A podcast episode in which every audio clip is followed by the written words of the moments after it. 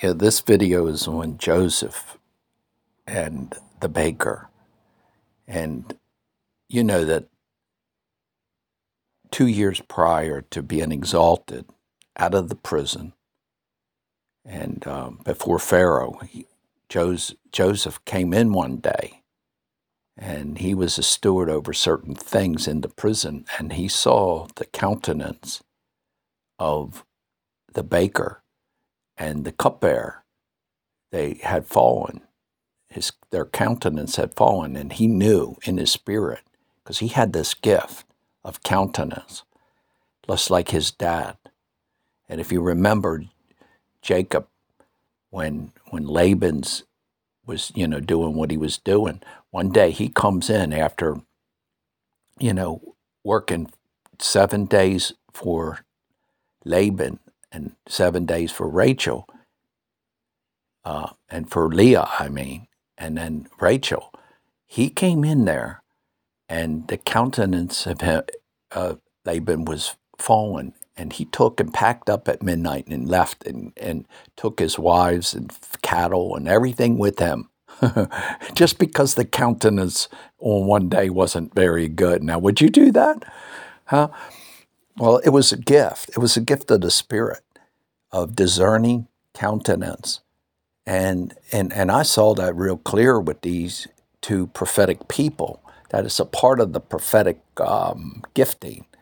And anyway, Joseph had it big time. And he saw it, and he, you know he gives the interpretation to uh, the dream, two dreams, and and I really think it's so critical. Uh, a is how he was willing to give a very positive uh, verdict and, and description of the dream to the cupbearer that he would be restored. And, and we all want to see people restored. But the important part was that he was also willing to give the correct uh, interpretation to the baker, who, um, you know, you know, he said three days and you'll be hanging on a tree and the birds of the air eat off the fa- your head, right? And that wouldn't be an easy one to do. And the thing is, nobody wants to give the negative. And did you ever notice Nathan when he came to David and he said that little thing when he gave him the uh, parable about a man who had a few sheep and a man who had a whole bunch of sheep? And, you know, and the parable was directed directly to David for what he had done. Well, that wouldn't have been easy either. And, and, and God showed me very clearly that the, the ones that he, God is going to use in the prophetic realm, if he called to be a prophet or whatever, that you have to speak what God speaks. You can't alter what he wants to say. You have to be willing to give both sides of this. And and a lot of times it ain't easy. Actually, it's very hard on your flesh. And uh, are you willing to do it? You know, are, are you willing to obey God at all costs, kind of thing? Jeremiah did it, remember? And he said, Oh man, the words are shut up in my bones. You know, it's like a fire in my bones and all. That's because he didn't want to speak anymore like what he had just spoken. you know, it got him thrown in prison, and he's thinking, I don't want to do this anymore you know, and and and think of the the the, the and there is that moment. Uh, John the Baptist when he was thrown in prison. Do you remember how that worked out? And he and he said, "Is this the one, or do we expect another?" He was referring to Jesus. He was the one that pointed to Jesus. He was the the main man, if you will. Uh, he was the one that, uh, and and he's doubting. He in that moment of doubt, and all. He he he, he he's saying, do we look to a you know for another one? this is him. He was the one that pointed him out.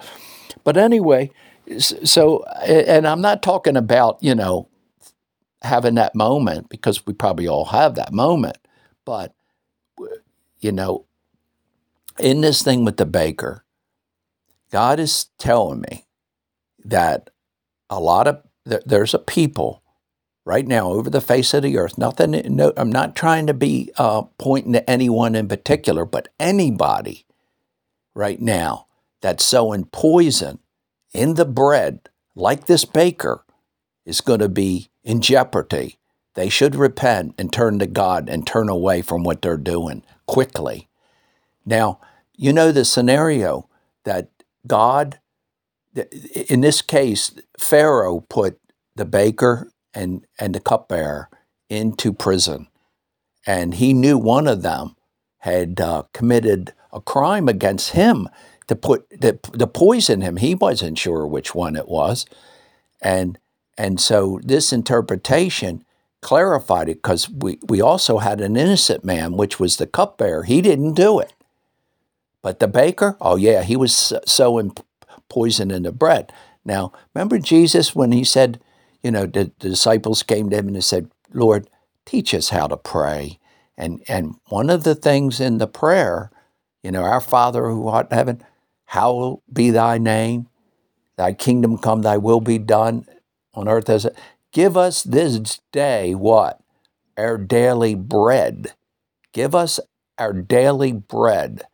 Well, one of the things when I, if you study every move of God, you'll see that in the beginning parts of a move of God, you, you, fresh bread is is the key to lighting the fire, and, and and we should ask God to give us fresh bread, fresh manna from heaven. You know, hidden manna.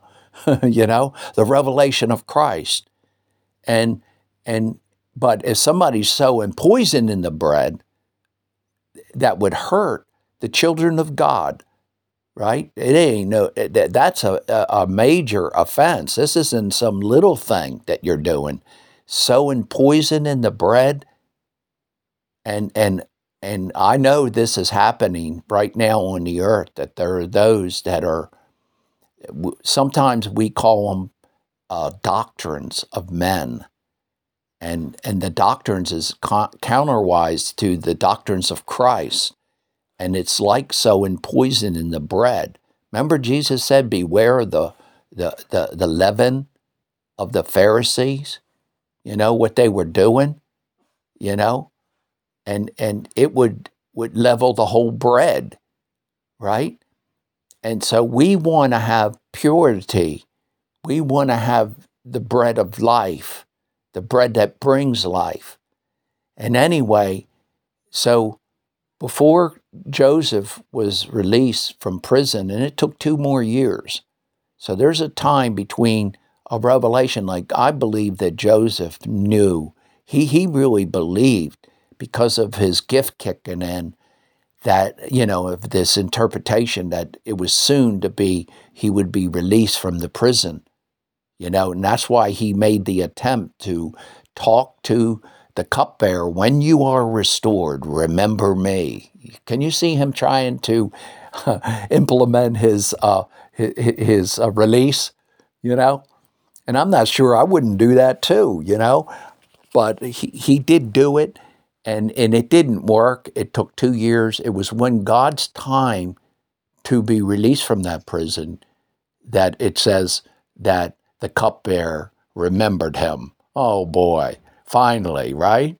After all these all this time, but anyway, and and and I think, you know, the guy that was on the right hand side of the cross, remember what he said? Remember me when you come into your kingdom? Remember me. Boy, there's a lot of revelation in that. You know, ask the Lord to remember you. when you come into your kingdom, right?